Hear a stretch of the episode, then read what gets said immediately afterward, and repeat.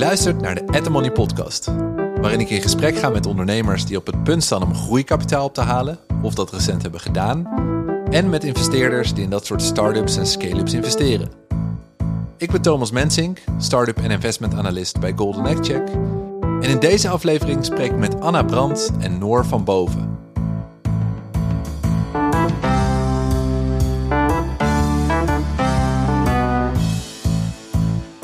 Anna en Noor hebben gewerkt bij een aantal bekende techbedrijven, waaronder Uber, Zalando, Soundcloud, N26 en Molly. Ze hebben veel ervaring met het opzetten van goed presterende teams en organisaties. Gezamenlijk investeren ze met Invested in startups en scale-ups. In deze aflevering vertellen ze waarom en hoe en geven ze waardevol advies aan founders die hun bedrijf willen opschalen. Deze aflevering is mede mogelijk gemaakt door de NVP.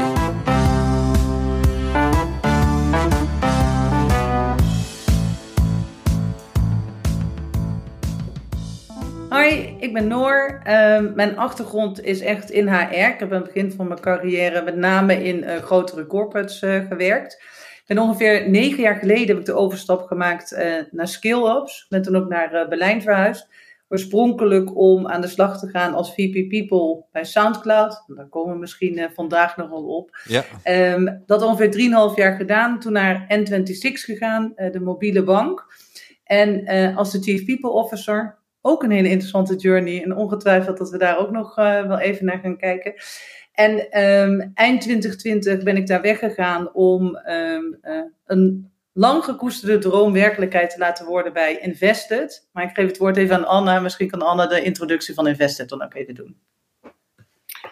Dank je Noor. Hi, ik ben Anna. Uh, mijn achtergrond zit uh, voornamelijk aan de talentenkant. Uh, ik heb bij veel snelgroeiende techbedrijven gewerkt, zowel aan de strategiekant als wel de uitvoering. Dus strategie op basis van hoe ga je je organisatie groeien en waar. En ook de executie, dus grote recruitmentteams opgebouwd en geleid bij bedrijven uh, die echt in, in, fast of hypergrowth zaten, zoals Zalando, Uber, uh, N26 um, en Molly. Tweede gedeelte van mijn carrière net voor Invested, voornamelijk met founders gewerkt en gekeken van hoe help ik jou om je bedrijf succesvol op te zetten. Mm-hmm. uh, en dat was breder, natuurlijk aan de recruitment kant, maar ook aan welke leiders heb je nu nodig voor de volgende fase. Uh, en hoe assess je dat? Uh, en ook wel de rol, en voornamelijk ook de rol van de founder zelf. En hoe ziet die transitie eruit door de verschillende fases binnen de organisatie. Um, altijd uh, internationaal gewerkt, ook overal in de wereld gewoond, maar nu weer terug in Nederland, zo, net zoals Noor. Ja, allebei nu uh, in, in Nederland, want Noor zat een tijdje in Berlijn, daar gaan we het ook nog wel over hebben. leuk om jullie allebei te spreken trouwens. Jullie gaven net al aan van jullie spreken elkaar, of spreken vaker samen, maar dan in het echt op een event of zoiets. Dus dit, dit wordt yeah. nog een uitdaging, ook voor mij denk ik, om uh, te kijken hoe gaan ze niet te veel door elkaar praten en uh, of vullen ze elkaar naadloos aan. Dat kan natuurlijk ook. We gaan het zien. Heel leuk om jullie hier te gast te hebben. voordat we het gaan hebben over wat jullie precies doen met Invested, wil ik nog even wat vertellen over onze nieuwe partner. Deze podcastaflevering wordt namelijk mede mogelijk gemaakt door ASR Doenpensioen. Heb je als founder wel eens nagedacht over het pensioen van je medewerkers? Ik kan me zo voorstellen dat dat niet je topprioriteit heeft. Maar ASR heeft een oplossing speciaal voor start-ups en scale-ups.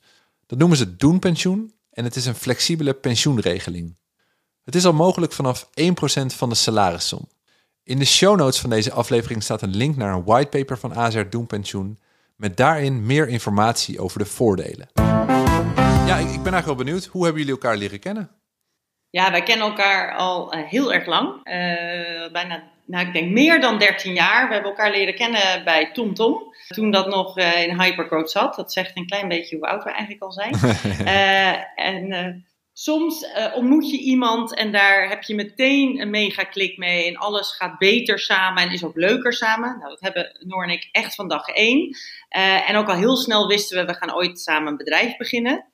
Nou, dat heeft best wel lang moeten wachten. Want ja als je, mensen die ons kennen weten ook wel dat we heel breed geïnteresseerd zijn en heel veel dingen leuk vinden. Maar we hebben altijd elke dag met elkaar gesproken. In de afgelopen 13 jaar bijna elke dag. Echt waar, ja? Wauw. Ja. Echte workaholics wel. Uh, en ook wel weer heel vaak samen in bepaalde vormen gewerkt. Maar ja, sinds uh, uh, een beetje meer dan anderhalf jaar geleden Invested begonnen. Mm -hmm. Ja, eigenlijk wat we gedaan hebben is op een gegeven moment voelden we wel van voor deze twee ongeduldige vrouwen is het misschien een beetje raar dat je er 13 jaar over doet voordat je een bedrijf gaat beginnen samen. Dus we zijn gewoon bij elkaar gaan zitten en hebben gezegd wat is alles wat wij belangrijk vinden en willen we in de tweede helft van onze carrière iets mee doen. Mhm. En uh, dingen die belangrijk voor ons waren is we willen sowieso heel graag met founders werken. En uh, we vinden late stage leuk omdat de organisatiecomplexiteit dan leuk is. En dat kennen we natuurlijk van die talent en de people hoek. Early stage vinden we, leuker, vinden we leuk om met founders te werken, omdat je dan een andere coachende rol hebt. En daar kunnen we straks nog wel ontdekken. Um, en de positie van vrouwen in relatie tot werk vinden we super belangrijk. En, hoe ze, en we willen, wilden iets nieuws leren. Dat was voor ons ook heel belangrijk. Ja, en ja. wat we nu eigenlijk doen zijn twee dingen. Aan de ene kant doen we consulting. Dus gewoon traditioneel consulting, uurtje, factuurtje. Met een grote organisatie, complexe uh, problemen. Vaak late stage skill-ups, denk uh, Series C en beyond.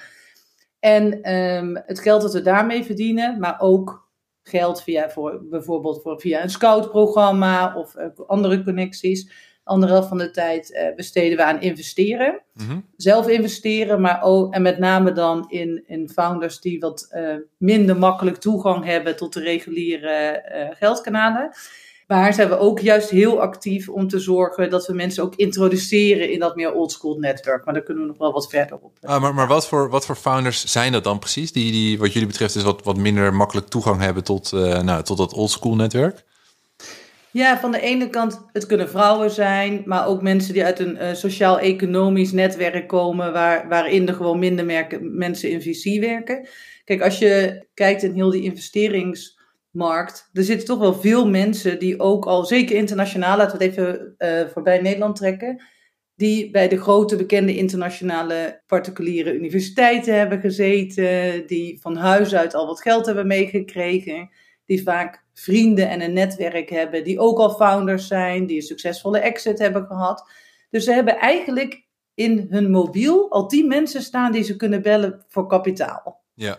Of die mensen kennen tot access met kapitaal. En wij vinden het interessant om te investeren in mensen die niet in dat netwerk zitten, maar wel dezelfde creativiteit hebben, drive en well-functioning brain. Dus daar, daar willen wij graag mee connecten en kunnen of wij die kunnen introduceren in het netwerk dat wij hebben.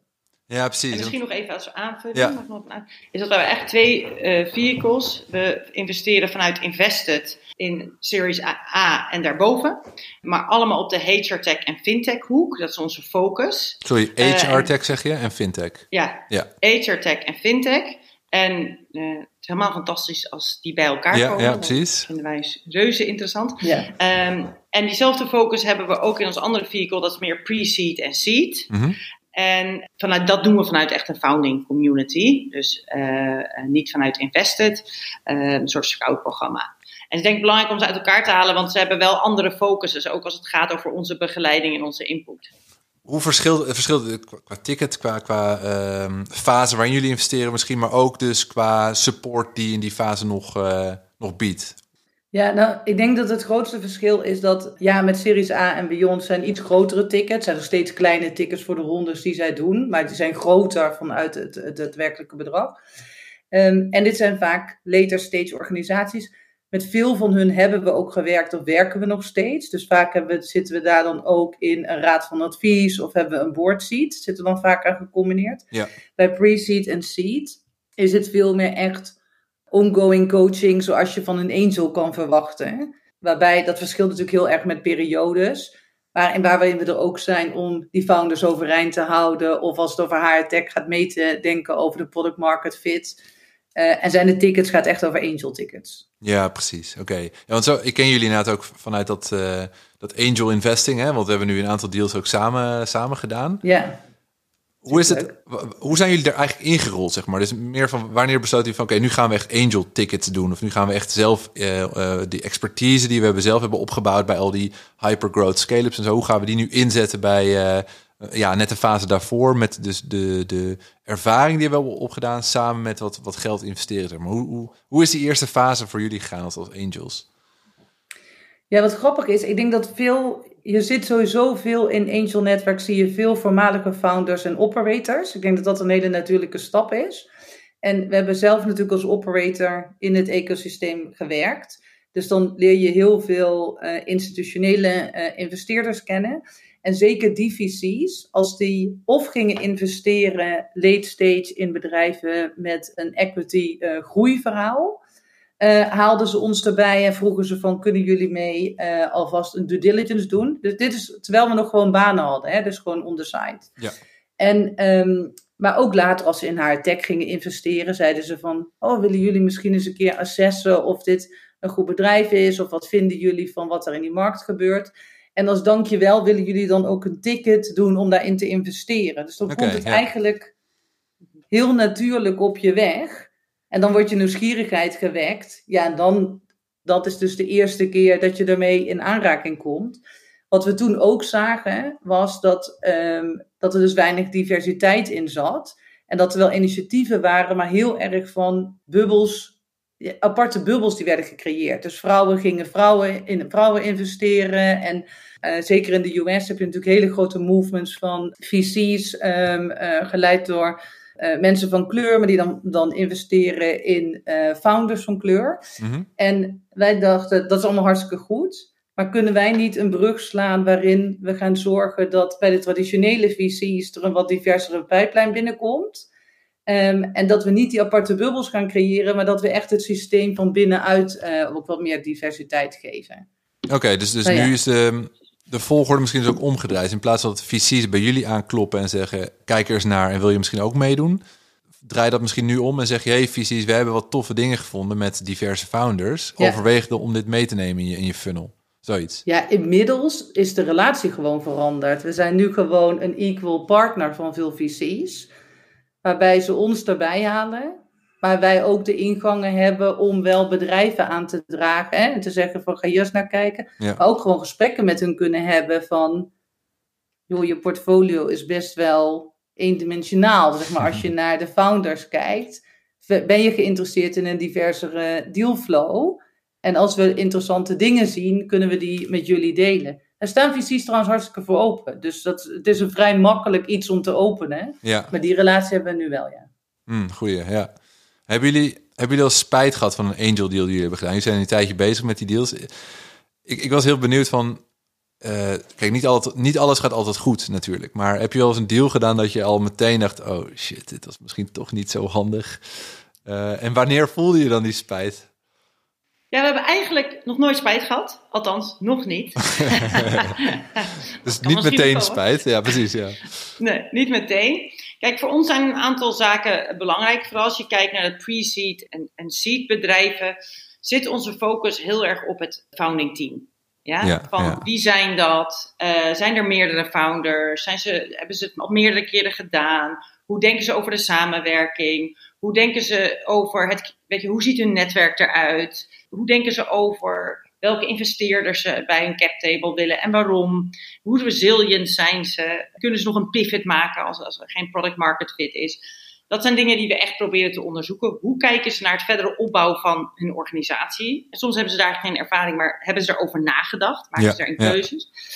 Dat is voor ons in ieder geval net zo belangrijk als de data die, die er gedeeld wordt. Hè, dus er wordt vaak gepraat over total addressable market. Nou, dat nummer is altijd gigantisch, kan ik je garanderen. Ja, altijd en miljarden. Op, de- op die slide. Ja. Miljarden. En soms hebben ze ook al potentiële eh, klanten. Nou, natuurlijk is dat een goede indica- eh, indicatie voor eventueel product market fit en daarmee succes. Maar dat hoeft niet altijd te zijn. Het kan ook op een kortstondig moment zijn waar er een hele grote noodzaak is voor iets. Dat zie je nu veel bij de bepaalde recruitment services.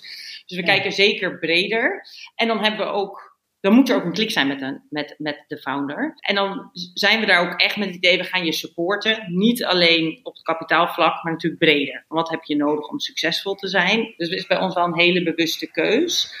uh, om in een bepaalde ja, bedrijf en dus mensen te investeren. Ja, en ik denk nog even op dat spijtstuk. We hebben nog geen exit meegemaakt. Dat is natuurlijk het echte punt, hè, de proving point.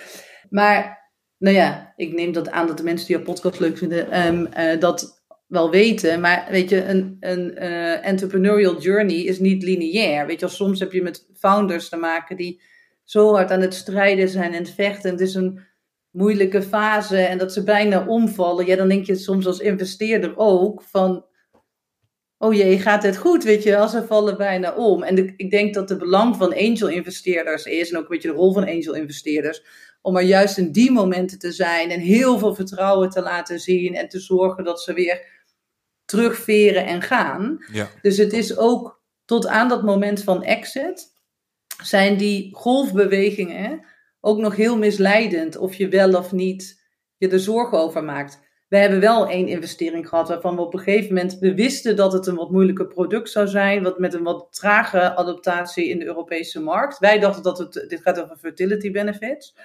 Wij dachten wel, Europa kan het moeilijk, er moeilijk mee aankomen. A, we zijn niet gewend dat je werkgever voor zorg zorgt, want dat Mhm. verwachten we van de overheid. De overheid helpt vrij snel om dat beeld te veranderen. Maar, um, en uh, in Amerika is dat natuurlijk heel anders. En wij dachten dat dat moment er een paar jaar terug echt al was. Dat die omslag zou komen. En die omslag kwam maar niet echt. Ja. En dan zie je founders waar je heel erg in gelooft. Maar het gebeurt maar niet. Ja. Het gebeurt maar niet. Ja. En wij, precies op het moment dat zij zelf echt dachten, gaat het nog gebeuren? Sloeg die om en vliegen zij gewoon. Okay.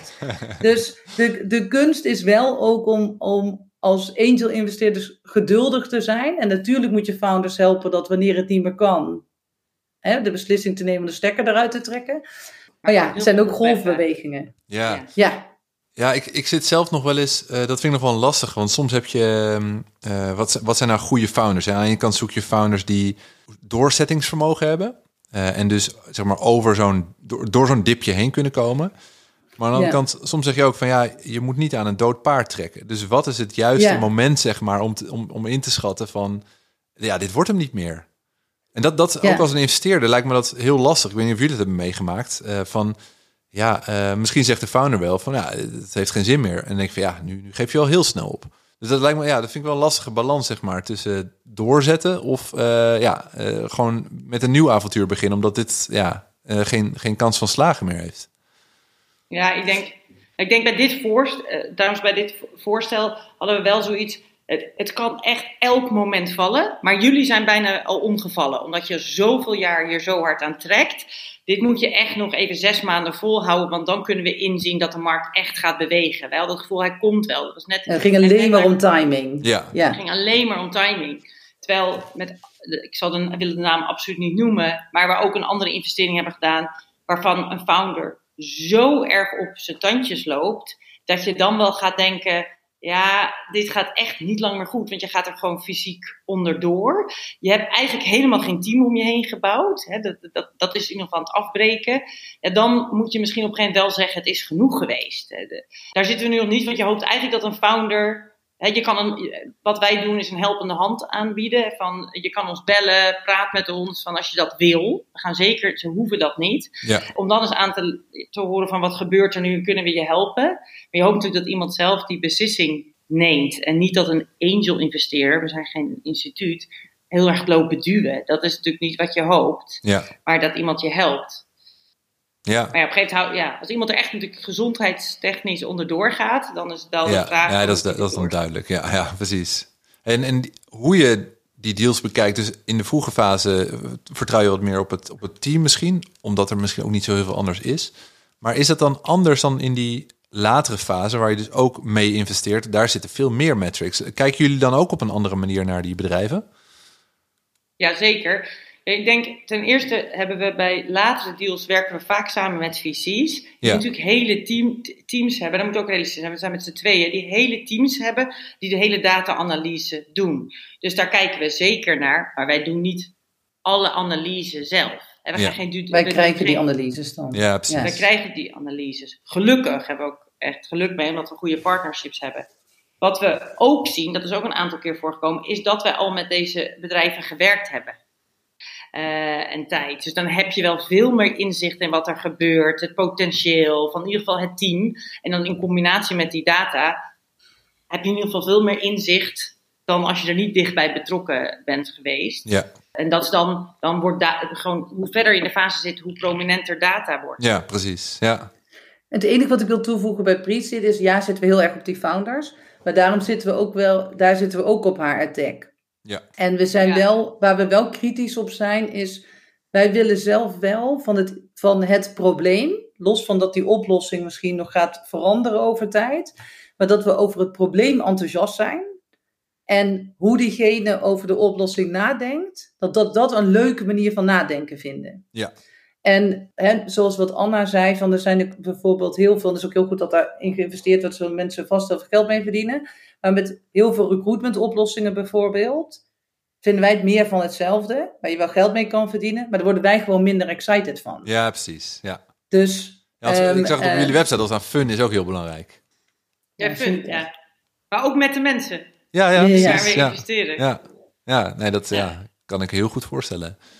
Eh, over Maar fun. is ook, fun is niet, is niet alleen, nog even, fun is niet alleen grappig, maar dat is dus ook, fun is ook van, oh, ga je nu een, markt openbreken? Ga je nu iets spannends doen wat mis kan gaan? Ja, die excitement, zeg maar, ervan. Ja, Ja, ja. Ja, ik denk dat we best wel vaak, om heel te zijn, dus niet heel slim, maar best vaak voor, voor, voor makkelijk geld weg zijn gelopen. Omdat we denken, ja, dat gaat wel een succes worden, maar dat is wel, daar, worden we niet, daar gaan we niet vanavond over praten. ja, dus ja. heel vaak als we, eh, als we investeren en we raken zelf helemaal enthousiast en denken door van, Ja. oh, dan kan dit gebeuren.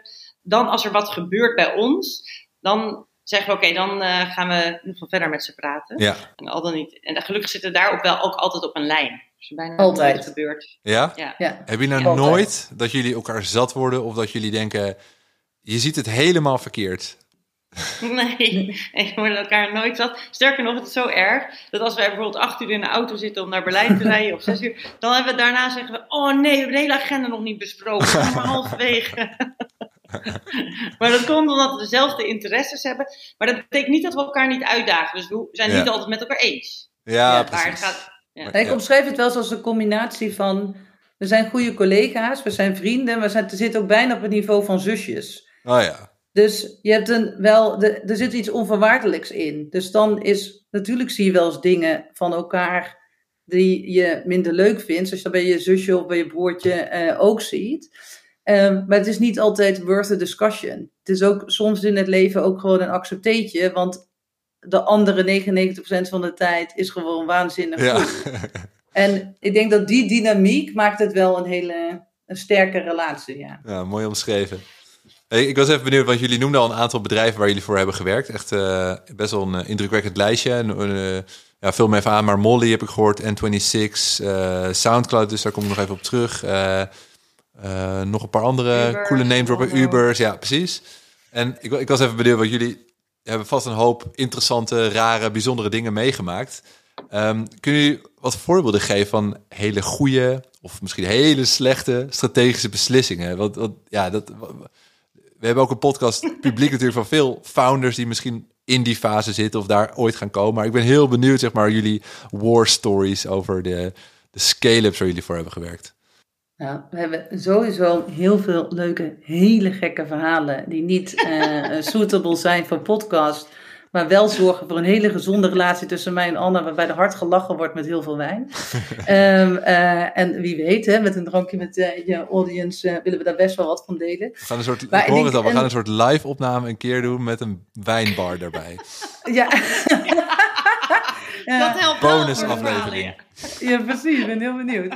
Ehm, nee, maar één ding waar ik meteen eigenlijk aan moet denken, omdat dat bij ons bij klanten heel erg terugkomt, maar ook in onze hele carrière, is dat met name in periodes van groei en iedereen is enthousiast, zit iedereen natuurlijk heel snel op internationale groei. Dat is ook heel leuk. Maar terwijl je aan het groeien bent, kan eigenlijk je core-organisatie die groei niet aan. En wat we alle bedrijven zien doen, early stage of late stage, is dan, ah nee, ja, maar dan tackelen we die markt wel even met een apart team. En dan knallen we er een GM op, met een paar andere slimme mensen met drive. En die gaan dan in isolatie die markt wel even voor elkaar krijgen. Ja, dat werkt natuurlijk nooit. Want die zijn altijd afhankelijk van de core-organisatie. En je hebt al geconstateerd dat die core-organisatie het niet aan kan. Dus er gebeuren dan twee dingen. A, de leiders in de rest van de organisatie voelen zich niet verantwoordelijk. Want je hebt het nu apart geplaatst, dus die, want die GM is verantwoordelijk. Mhm. Die GM raakt compleet gefrustreerd, want die is daar in zijn eentje in een land aan het rondrennen en de headquarters neemt nooit op. op. En dat gebeurt echt overal.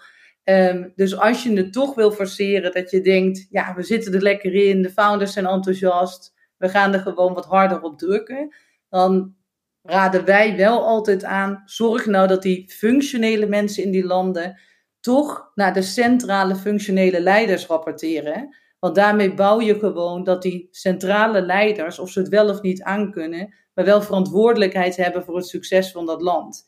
En hoe cool zo'n rol als een GM ook lijkt, in die end werkt die setup pas als, het, als de organisatie dat echt op die manier kan dragen en nog niet op het begin. Ja, ik zie jou uh, ernstig knikken, Anna.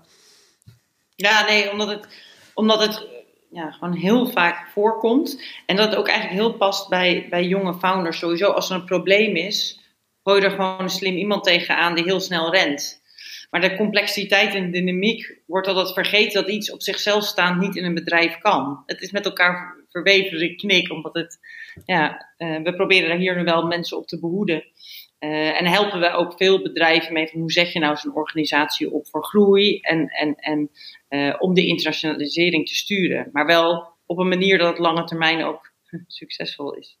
Ja, precies. En dat je niet, want wat je heel veel ziet dan ook als, als, als gevolg ervan, is die hero to zero cultuur. Hè? Dus dan wordt zo'n GM binnengebracht als de held en die moet het allemaal regelen en die krijgt heel veel geld en die frustreert dan vervolgens bijna de hele organisatie. Die krijgt eerst heel veel ruimte om dat te doen. Want hij moet alle vrijheid krijgen, of zij trouwens, hij of zij moet alle vrijheid krijgen. Um, en dan later is iedereen afgeknapt. En dan lukt het niet. En dan is het van, ja, dit gaat ook niet werken. En dan moet diegene weer weg. Dan is het helemaal mislukt. En dan gaan we weer dan. Dus, ja. dus er is zoveel verlies aan energie. Dat is gewoon heel jammer. Ja, ja ik snap dat. Zijn er nog meer van dat soort voorbeelden of zo? Wat jullie vaak zien, ook wat goed kan gaan, hè? Of, of wat wel juist heel vaak uh, terugkerend thema is, zeg maar, bij de adviezen die jullie geven? Nou, ik denk wat, wat, wat, wat goed uh, kan gaan, en dat komt ook weer dicht bij het advies wat we hebben als je gaat schalen. Als bedrijven heel goed nadenken over in eerste instantie van wat willen we nu bereiken de eerstkomende jaar en twee jaar. He, dus wat zijn onze doelstellingen? En dan echt outputgericht. Uh, en hoe ziet dat eruit? En dan ons advies is om dat heel expliciet te maken. He, dus, dus wie in de organisatie is verantwoordelijk voor welke output van, van, van deze functie en persoon. En wat we veel, veel zien is dat in een scale-up uh, is autonomie het grootste goed. En dat is ook fantastisch. En mensen moeten ook autonoom kunnen werken, want er is natuurlijk niks. Alleen wat vaak vergeten wordt is dat het autonoom kunnen werken ook werk vereist. Dus het moet heel duidelijk zijn welke vrijheid je hebt en beslissingsbevoegdheid om ook snelheid te behouden. Mm want dan weet je, ik mag dit beslissen, ik kan door. En anders wordt er heel vaak gezocht van, klopt dit nou wel? Is dit nu van mij? Met wie moet ik verder schakelen? En om dit heel pragmatisch in kaart te brengen, uh, kun je voor elke rol rolcharters maken. Dus hè, dan voornamelijk op, op leiders, begin bij het leiderschap. Maar met een heel duidelijk overzicht van de verantwoordelijkheden, de doelstellingen en uh, de beslissingsbevoegdheid per rol. En dat kan een one-pager zijn. Sterker nog, het zou een one-pager moeten zijn. Ja, Eén ja. Uh, viertje. En dit helpt één inzicht te krijgen. Uh, nou, dit, dit, helpt sowieso verantwoordelijkheid te scheppen binnen het leadership team. Hè, want heel vaak gebeurt het toch ook, en dat herkennen veel mensen die waarschijnlijk luisteren, van ja, bij ons zijn we allemaal verantwoordelijk. Nee, wij zijn verantwoordelijk. Dat is top. Alleen één, betekent dat er heel vaak zaken niet gedaan worden. Mm -hmm, want dan voelt net iemand niet. Of als, er, als het echt misgaat, dat de verantwoordelijkheid niet genomen wordt. Um, wat tot heel veel irritatie leidt. En ik denk als het, als het wat we hebben gezien, als we met, met, met organisaties werken aan dat soort rolcharters, dan alleen niet op, in, op individu niveau is het veel duidelijker welke KPI's uh, je verantwoordelijk voor bent. Maar ook als leiderschapteams leidt dat meteen tot veel meer en goede inhoudelijke discussies. Ja, Want je bent veel ja. minder bezig in het algemeen te praten, maar het gaat echt, dit gaan we bereiken en wie doet wat daarin. Um, uh, en, en, en daarbij uh, helpt het je in die analyse, als je die doelstellingen doet, misschien nog één stap terug. Welke mensen missen we eigenlijk nu nog in de organisatie? Welke die, die we eigenlijk helemaal niet hebben. Dus als voorbeeld, dat kan bijvoorbeeld marketing zijn. Als een obvious, want meeste bedrijven hebben dat wel. En maar van wat, wat zoeken we nu nog? Missen we een commercieel persoon? En als je een role charter hebt en die, die exercitie gedaan hebt, wordt het meteen ook heel duidelijk wie, wat voor vaardigheden en ervaringen je dan zoekt. Ja. Uh, en, en, en dat gaat je helpen, want heel vaak zien we. Nou, we moeten ook een scale-up ervaring hebben, weet je wel. Gewoon van, van, van 30 naar 100 miljoen, helemaal zo. maar misschien heb je dan corporate iemand nodig. Want die vaardigheden die je eigenlijk zoekt, is, helpt het als je Great al gezien hebt. Hè? Is dat een onderdeel? Ja, ja want, want de organisatie verandert natuurlijk continu. Je hebt de weet je wel, eerste founders die, die alle sales doen. En dan heb je een, een, eh, salesmensen die dat over kunnen nemen en zo. Dus die roll chart zoals je beschrijft, die zal ook steeds weer veranderen. Maar eigenlijk juist omdat het zo makkelijk samen te vatten is, kun je dus ook kun je die losse foto's als een soort dynamisch ja. iets gaan zien. Toch? is dat hoe ik het... Uh, ja. ja. Ja, want eigenlijk die roll chart die je maakt zou zeg maar je moeten helpen met het idee van over de volgende 18 maanden waar staan we dan? Ja, Dit is wat er dan nu moet gebeuren. Maar je moet die exercitie natuurlijk geregeld doen en dat is ook wel een realisatie die daar zit toch wel een idee over. Er zijn een paar van die fabels die we dan wel eens horen van ja, maar als je dan je organisatie geweldig opgezet, dan, dan loopt het vanzelf. Nee, dat is natuurlijk niet zo. Want ook een CEO die zegt ja, ik heb nu mijn hele leiderschapteam en nu hoef ik eigenlijk niks meer te doen, want ik ben een geweldige CEO. Dat is niet zo in groei. Dat is misschien bij een statisch bedrijf. Zelfs dan uh, uh, kan ik dat denk ik tegenspreken. Maar je, je, je omdat je steeds grotere ambities hebt, verandert je context natuurlijk de hele tijd. Dus moet je je de hele tijd uh, aan bijschaven en die exercities opnieuw doen. Ja, ja precies. En, en Noor, ik wou nog even naar jou gaan, want je hebt een tijdje ook bij Soundcloud uh, gezeten. Dus. En ook in een tijd, uh, ik, ik weet niet, je moet maar even vertellen hoe, wat je daar precies hebt gedaan, maar ook in een tijd, in, in 2017 was het denk ik, dat Soundcloud er ook bijna aan ten onder doorging, yeah. toch? Ja. Wat voor tijden waren dat? En, en ja, hoe, hoe heb jij dat ervaren dan? Ja, so dit, dit is een beetje, en dit was ook het einde van mijn periode bij uh, Soundcloud. Ik zal ook uitleggen waarom. Maar um, en, ja, super interessante periode eigenlijk. Um, het is heel heftig. Ik zat in het leiderschapteam verantwoordelijk voor HR. En um, kijk, laat even voorop staan. Allereerst, ik denk als je het leuk vindt om in de skillwereld te werken, en zeker als een operator, heb je natuurlijk al een beetje een raar profiel. Want je wordt heel erg excited van om iemand anders droomwerkelijkheid te laten worden. Nou, dan moet je uit een bepaald uh, doosje komen, denk ik.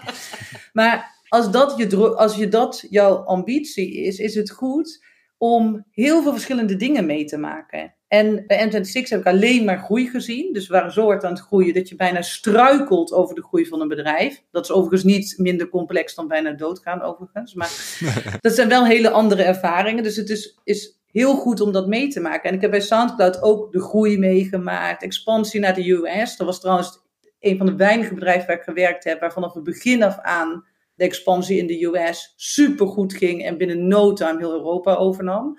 Dus de, heel veel positieve learnings uh, aan die kant. Ja. Maar dat ging in het financiële traject en het geloof erin. En hè, dit, dit was echt een product die een hele grote industrie ging challengen. En die industrie sloeg heel hard terug. En bijna ten onder ging eigenlijk van de klappen die werden uitgedeeld door de industrie om bewust dat bedrijf eh, kapot te maken. En daar hoef ik niet helemaal op in te gaan over juridische dingen, dan wordt het een hele lange podcast. Maar als operator is het heel fascinerend, want je wordt wel ook uitgedaagd op het laatste niveau van hoe blijf je als leider echt overeind staan when shit really hits the fan. Ja, dit is dan echt ja. 24-7. Ik moet zeggen, wel had wel heel veel mazzel dat dit denk ik, het best functionerende leiderschapteam was in de dynamiek met elkaar. Ik denk dat dat heel veel heeft geholpen, want daardoor. En misschien hebben we ook wel de moeilijke tijden ons gebonden. Die kunnen je natuurlijk uit elkaar slaan of juist sterker maken. Wij werden heel sterk als team. En we hadden allemaal, dit is een hele goede beslissing geweest die we op dat moment hebben genomen. Achteraf gezien is het strategisch een nog veel betere beslissing geweest dan wij dachten. wij hadden allemaal hele goede second in commands. Dus op een gegeven moment was onze enige, de enige manier om Soundcloud te laten overleven, was dat er een private equity partij in komt. Nou, iedereen die wel eens met private equity heeft gedeeld, betekent dat er een armpje van je kind af moet. En dat was bij ons ook zo. Nou, prima. Hebben we gedaan. Um, en dan het water stond wel behoorlijk aan de lippen, toch? Op dat moment. Het was uh, een soort do die op dat moment. Ja, ja, nee, dit, dit was gewoon als zwemmen zonder zuurstof. Ja, dus het, het, precies, het kind lag al zeg maar uh, half onder water. Uh, en ja, dan, ja, ja, en dan moest nog ja, dit, dit, dit, Nee, ja, precies. Dus de arm de arm was, was de minst erge keuze. Hè? Maar, um, uh, en ook de juiste beslissing. Ik bedoel, als je kijkt ook nu, gaat het waanzinnig goed met Soundcloud. Ja. Maar dat komt denk ik door de beslissing die we hebben genomen in het allerergste moment. Dat we zeiden, we hebben allemaal een goede tweede persoon op onze functie zitten. Wij moeten er nu allemaal uit. Dus onderdeel van die geamputeerde arm moeten wij zijn. En we moeten die tweede lijn nu volledig motiveren, want die hebben nog iets te winnen uit deze situatie. Want die krijgen nu de eindgig. Die kennen elkaar allemaal al lang. They're all ready to run. Die moeten nu die volgende fase gaan doen. Dus wij doen nog het negatieve en dan moeten zij die positieve volgende slag maken. En dat hebben we toen ook zo gedaan. Dat was ook helemaal niet, dat was ook een discussie van vijf minuten. Daar zat nul ego in, was gewoon helemaal klaar. En die groep leiders, die toen de tijd aan ons rapporteerden, ja, die hebben natuurlijk gewoon waanzinnig gedaan. Kijk nou waar zij nu staan. Dus dan kan je er alleen maar, maar dan kan je ook nog als leider die eruit is gestapt trots zijn van, we hebben toch maar die beslissing met z'n allen genomen en er ook, ook op geacteerd. Want theoretisch klinkt het makkelijk, het heeft voor iedereen natuurlijk privé gevolgen. En dat was vrij snel gedaan. Dus ik kijk daar heel positief op, omdat ik daar als leider gewoon zoveel van geleerd heb en dat zo'n bijzondere periode was. Ja. Maar ook heel eh, pittig, maar ja, nee, dat geloof ik zeker. Ja. ja, interessant om te horen. Ja, ik nog even vragen over het, het opschalen. Misschien, Anna, heb jij die al net beantwoord hoor. Maar de, de vraag ging inderdaad over, eh, die ik had bedacht, over uh, hoe, jullie bedrijven helpen met schalen. En, en de best practices die jullie zien met het opzetten en het, het opschalen van organisaties. Uh, die roll chart is een belangrijke, denk ik. Zijn, zijn, er, zijn er nog aanvullende best practices die je nog wilt noemen? Of, of, of is deze vraag al naar uh, tevredenheid beantwoord? Ja, nou, ze natuurlijk gelukkig doen we niet alleen roll charters. Er nee. in de koker. ik weet niet hoe lang je nog hebt. Nee, Jullie hebben gewoon één trucje, ja.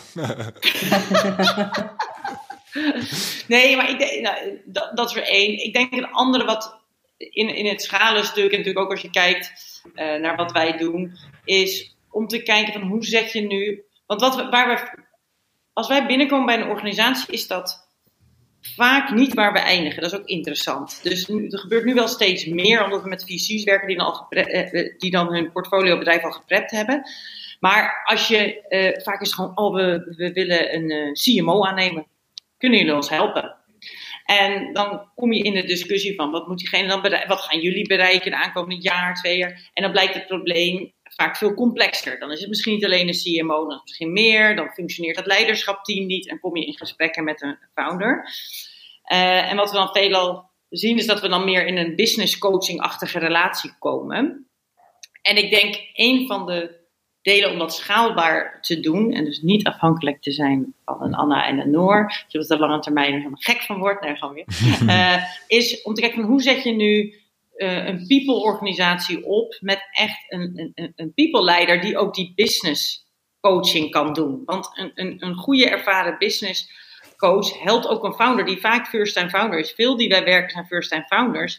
Uh, helpt om te inzien hoe de volgende fase eruit ziet. Wat voor complexiteit en stappen moet je nog ondernemen om daar aan te komen? En zoals Noor vaak zegt, en die kan hier zeker op doorspreken, uh, is dat bij HR en people topics moet je vaak het, waar de pijn zit, dat is eigenlijk al gebeurd. Dat moet je oplossen. Maar je moet voorkomen dat er meer pijn komt. En Noor, misschien kan je daar nog even uitbreiden. Ja, je zit bij, als people team moet je altijd ahead of the curve zijn. En wat wij zien is dat veel founders blijven. Kijk, vaak gaat het van 0 tot 50 gaat het echt wel goed. Dan gaat het over employer brand en creatief leuke dingetjes doen. En als founders en startups en skills het over HR hebben, zijn dat vaak de initiatieven die geprezen worden, het beeld dat ze erbij hebben. Um, uh, wat ook belangrijk is, hè? het is ook belangrijk, employee experience, super belangrijk. En, en dat al die dingen rond kunnen op je socials, allemaal belangrijk. Mm Als jij boven de 100 en zeker boven de 150 gaat schalen, dan worden de problemen van een hele andere aard. Dan moet je zorgen dat er iemand in het people team dat gedeelte nog doet. Maar diegene moet hele grootse dingen gaan voorkomen voordat ze gebeuren. En het is heel belangrijk. In marketing snapt iedereen dat of jij een brandmarketeer aanneemt of een performance marketeer, een hele andere CMO is. In HR heb je minimaal zoveel different flavors. En, maar mensen realiseren zich dat helemaal niet. En in die verschillende fasen heb je die, die verschillende leiders nodig. Mhm. Dus daar aandacht aan geven, omdat deze persoon zoveel voor je gaat voorkomen en eigenlijk niet reactief kan acteren, want dan, zit, dan opereer je, functioneer je steeds op min 100. Ja, ja. Is wel belangrijk. laatste ding wat ik eraan toe zou willen voegen, sorry, heel lang antwoord, is als founders, zeker als je met meerdere founders bent, om met elkaar af te spreken, om één keer in de anderhalf jaar ook jouw rol in dat team af te spreken. Want je begint waarschijnlijk uh, leuk ergens op een zolderkamer met z'n tweeën. Of in een coworking, het is wel iets gemoderniseerd tegenwoordig. maar dan ben je met z'n tweeën en dan gaat het wie doet wat. Nou, de ene is CEO, een andere CFO of die wordt CTO, want die houdt van tech. Van de twee regels code. Maar op een gegeven moment heb je dan in één keer een bedrijf van 800 man. En dan is die ene is nog steeds CEO en die andere nog steeds CTO. Maar het is natuurlijk heel belangrijk dat je tussentijd steeds met elkaar afspreekt is die ene founder nog steeds de beste CEO? Weet je, welke rol kan je het beste spelen in de volgende fase? Ja. En als je dat vanaf het begin af aan leert om dat te assessen, maakt het denk ik makkelijker in je founderrelatie. Ja, ja, precies. Ja, en misschien als laatste daarop doorgaande is het ook belangrijk om te blijven eerlijk te zijn, ofwel naar je co-founder of naar een extern iemand als dat helpt. Vind ik dit nog leuk? Mhm. Zit ik nog op mijn plek? Want ik denk, dat uh, we veel uh, mensen, ook founders zeker, spreken die of niet naar hun zin hebben. En dat is denk ik de helft van de tijd prima op te lossen, omdat er dingen in de organisatie niet lopen. Maar die zitten gewoon elke dag in dat riedeltje. Ja, dus ja. hebben eigenlijk geen tijd voor reflectie. Dat creëren van oké, hoe kan ik het zo veranderen dat ik het weer leuk vind? Of misschien kijken, is er een andere plek op de in de organisatie? En kan ik ruimte maken voor iemand die het team echt gaat leiden? Want het hetzelfde verhaal. Ik, als het plus 150 wordt en plus 300, dat is een zware managementjob. Ja. En dat is vaak niet waarom je founder bent geworden. En Nee, dat is ook precies. Ja. ja, dat zijn misschien dingen waar je helemaal niet gelukkig meer van wordt als, eh, als founder of, of wat dan ook. Ja, ja interessant. Ehm, ik, wou, ik wou een beetje naar een einde gaan toewerken en, en eh, toch nog even een belangrijk ding aanstippen. En dat is toch wel het, ge- het gebrek aan diversiteit misschien nog wel in de, in de Nederlandse start-up eh, scene. Jullie zijn twee female angels en dat is toch wel, ook wel bijzonder eigenlijk, denk ik. Eh, want zoveel vrouwelijke angels zijn er denk ik ook nog niet echt. Eh, of misschien ken ik die gewoon nog niet, eh, nog niet goed genoeg. Maar wa- wat, wat denken jullie dat daar nog, ehm, nog aan te doen is, zeg maar? Hoe kunnen we ook vanuit de... ehm, dus niet alleen vanuit de founderskant, zeg maar... maar ook vanuit de investeerderskant... zorgen dat er gewoon meer diversiteit... niet alleen gender, maar meer diversiteit komt... qua, qua operators en angels en zo. Ja, volgens mij zit het aan twee kanten. De één is natuurlijk eh, eh, beschikbaarheid hebben van geld, wat je kan investeren.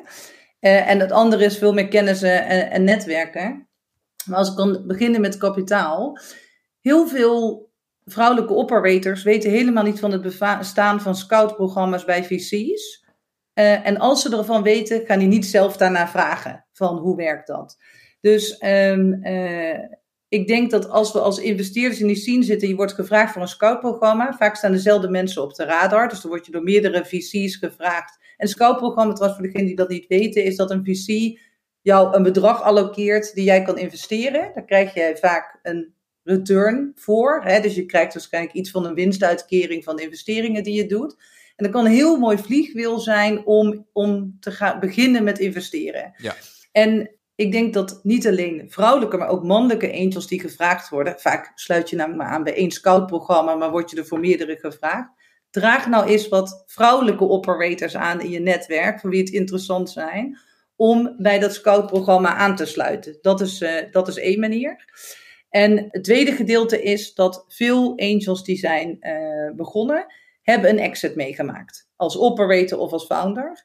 En wat wij uit ervaring weten, is dat als er eh, een mogelijkheid is om salaris af te zetten tegen equity in een bedrijf, dat eh, vrouwen veel meer wi- risk-averse reward packages kiezen. Dus het is ook een Dus oproep iets hoger founders. salaris en minder equity. Minder Ja. equity, Ja. ja. En ehm, ik denk dat bedrijven, HR-leiders, maar ook founders, veel meer kunnen eh advocaten intern. Dat ook voor vrouwen die equity-programma's begrijpelijk worden ehm, ehm, eh, kwartaal, maar ook zorgen dat die significante pakketten krijgen, zodat meer vrouwen benefitten van mooie exits. Ja. En daarmee dat weer kunnen herinvesteren. Het tweede gedeelte zit meer op kennis en netwerk, maar Anne, misschien wil jij daar iets over zeggen. Ja, ik denk dat het belangrijk is om het investeren ook te demystifyen. En er wordt altijd een beetje naar gekeken, dus het is een bepaald jargon en dan ken je dan niet en dan kan het best wel intimiderend zijn. Nou, we weten ook dat vrouwen vaak anders kijken naar om iets te beginnen dan mannen. Man denkt, ik kan het wel en vrouw toch vaker van, ik zal eens even kijken of dat wel kan of ik er wat van weet. Maar investeren valt gewoon te leren. dat is zo mooi. In ieder geval het begrip hoe het werkt. En het is denk ik belangrijk uh, om als angel investeerder daarin te duiken, dat vertrouwen te hebben. Het tweede, goed na te denken van wat jij als angel invest, als investeerder, zeker als angel, brengt aan een bedrijf behalve kapitaal. Hè? Wat, wat heb je nou meegemaakt? Wat is jouw kennis en expertise waarom je iemand kan helpen groeien? En dat ook heel duidelijk kan pitchen. Hè? Dus niet alleen naar, naar, naar de founder, maar in eerste instantie ook eens naar het netwerk. Dit is wat ik kan, ik wil heel graag investeren en daar wil ik veel over leren. Uh, zie je daar mogelijkheden in? Dat vragen aan, aan ervaren investeerders. Onze ervaring is, dat heeft met netwerk te maken, natuurlijk moet je ergens een ingang hebben, maar het netwerk is echt heel, heel royaal en genereus. Wij, zijn, wij hebben ontzettend veel, wij zijn Natuurlijk zijn we met z'n tweeën, dus dat helpt altijd. Maar we hebben uh, heel veel eh, ervaren investeerders vragen gesteld. En iedereen was ontzettend enthousiast. Uh, om één, kennis met ons te delen. Twee, dealflow. Want je hebt natuurlijk een grote, laten we wel zeggen, grote hoeveelheid dealflow nodig om goede deals te kunnen kiezen. Ja. En we zien dat, en dat hebben we zelf ook, dat doen we zelf ook. Als mensen dealflow willen delen, staan we vooraan. He, dus om te geven, maar ook om te nemen. Ja, en ik ja. merk dat dat, als je daar eens over praat, dat, dat heeft ons echt positief verrast. Is iedereen hartstikke open en enthousiast. Dus ja, ik denk dat, dat, het, dat één, het opstaan en durven wel een eerste stapje Ja, is. ja. En dat het verder niet zo complex is. Tot slot, wij investeren niet per se in Nederland, maar gewoon wereldwijd. Dus we, we, hebben, we hebben eigenlijk maar heel weinig investeringen in Nederland gedaan. Volgens mij bijna allemaal met jou. Maar, Als je ze dan doet, Voornamelijk ja. internationaal. Ja. dus dat is wel grappig. Ja. Eh, eh, eh, voornamelijk verder eh, ja, internationaal. En ik snap dat als je buiten dit netwerk staat, dat soms het gevoel heeft dat er weinig vrouwelijke investeerders zijn. Terwijl wij juist heel veel vrouwelijke investeerders kennen. Dat is misschien een beetje terug naar het begin van de verschillende bubbels. Die moeten ook bij elkaar komen. Want als jij, en misschien is dat een call-out naar founders die nu luisteren, die vrouwelijke investeerders zoeken. Er zijn lijsten van Sifted online bekend over welke vrouwelijke investeerders er heel actief zijn in Europa. Nou, dus als je ergens wilt beginnen, zou ik één eh, vrouwelijke investeerder benaderen en anders vragen of ze een andere kennen. Want die groep is eigenlijk, wat Ja, wij meemaken, heel Kent erg elkaar groot. goed. Ja, En precies. natuurlijk percentueel klein. ja. Maar dat, dat kan ook een vliegwiel zijn om er meer mensen bij te betrekken. Ja. Goeie, dat, dat is een goed advies voor founders. Is er nog, eh, dan echt tot, tot slot ook van deze, van deze podcastaflevering, maar heb je nog advies aan founders die, die willen fundraisen? Ja, ik denk dat de eerste stap is een bekende, die we niet trouwens altijd zien. Heel goed nadenken over wie je nu op je cap table wil hebben. En dat Ja. geldt voornamelijk, ik bedoel, het- het het gaat over seed en pre-seed. Ik neem aan dat je verder aan fundraising bent al wat ervaring hebt. Maar welke kennis heb je nu nodig die je nu niet hebt? En waar zou je die kunnen vinden? Angels al wel, als wel instituten. Maar ehm, dat, dat is één. En als je dat dan weet, en dat is denk ik een, een, echt een dringende eh, oproep. Zorg dan dat je begrijpt met wie je spreekt. Want toch vaak als wij in gesprekken zitten, hebben ze ons voor een bepaalde eh, eh, kennis hebben ze ons benaderd en gaan het ons dan de hele tijd uitleggen. En dat is zo zonde. Maakt ons niet uit, maar het is zo zonde van je tijd. Want wat je eigenlijk wil doen als je eh, ja, fundraising gesprekken hebt of pitchgesprekken hebt, wil je het pitch ieder sowieso niet bespreken, heeft iemand al gelezen. Je wil in twee zinnen zeggen wat je doet. Hè, dat zegt Verhard heel mooi in zijn vorige podcast met jou. Ja, ja. Maar dan wil je uitzoeken of er een match is tussen de investeerder of angel investors en het bedrijf. Krijg je ook, hebben ze ook de kennis die je wilt? Nou, dat gesprek zou je willen hebben, hebben op dat moment. Ehm, dat is één. Het tweede is, Mhm. hou continu relaties warm. Dus zorg dat je weet eh, ehm, welke investeerders er rondlopen. Zorg dat je weet welke kennis je mist die je bij de volgende ronde erbij kan betrekken. We horen ook wel eens van, oh ja, ja we zitten al vol, daarmee is het klaar. Snappen we helemaal, want het is ontzettende energie. Het vraagt ontzettend veel energie Ja. om te gaan fundraisen en die gesprekken te hebben. Maar het is wel belangrijk om de juiste mensen eh, om je heen te, te verzamelen en dat continu te doen, zodat wanneer er weer een volgend moment is, je snel eh, de juiste mensen eh, ja. kan betrekken. Dan worden het soort ambassadeurs die altijd jou kunnen helpen in plaats van alleen als je even dat, die, eh, dit laatste ticket wil vullen of zo. Ja, maar ook zelfs bijvoorbeeld als je, als je kijkt dat, als je, maar ook wij investeren wel eens niet, of ehm, is er op dat moment eh, helemaal geen optie om te investeren, als je dan toch die gesprekken hebt. En mensen, eh, zoals wij raken dus heel erg enthousiast, en dat geldt dus voor iedereen, van een bepaald product. Ben je eigenlijk al een soort marketingmachine tot die tijd? Want je gaat zeggen: oh, heb je dat al gezien? Ja, ja, ja, heb je dat al gezien? Dus, en dan volg je een bedrijf veel actiever. Ja, dus ik denk dat dat, en dat natuurlijk voor founders ehm super belangrijk is. Om te kijken van, doen ze ook al wat voor ons? Zijn ze Ja, tuurlijk. Ja, ja. ja, precies. Noor, heb jij daar nog iets aan toe te voegen? Nou, en volgens mij waren dit al heel veel hele goede eh, punten. Zeker. Eh, Twee dingen zou ik willen, willen aanvullen erop. Is eh, als je bijvoorbeeld weet welke visie je wil, kijk ook binnen die visie wie in die visie de interessant is. Hè? Even een heel Nederlands voorbeeld. Als je kijkt naar eh Peak Capital, zit in Nederland. Nou, dan heb je ehm Madeline, die zit in Berlijn. Die is daar super actief in het ecosysteem. Ja. Nou, weet jij, onze eerste expansie gaat naar Duitsland zijn. En jij kijkt naar visies. En je hebt bijvoorbeeld een gesprek met Piek. Dat je dan denkt, ja, maar dan wil ik wel contact hebben met haar. Want zij begrijpt de Duitse markt. Hè, dus het is ook oké om met visies wel heel duidelijk te vragen. Het is een heel specifiek eh, eh, voorbeeld die toevallig laatst eh, opkwam. Maar de, de lo- die visie is ook gewoon een collectief van mensen met verschillende achtergronden en extra ervaringen. Dus daar mag je ook kritisch naar kijken. En visies vinden denk ik alleen maar leuk als je daarin hebt verdiept.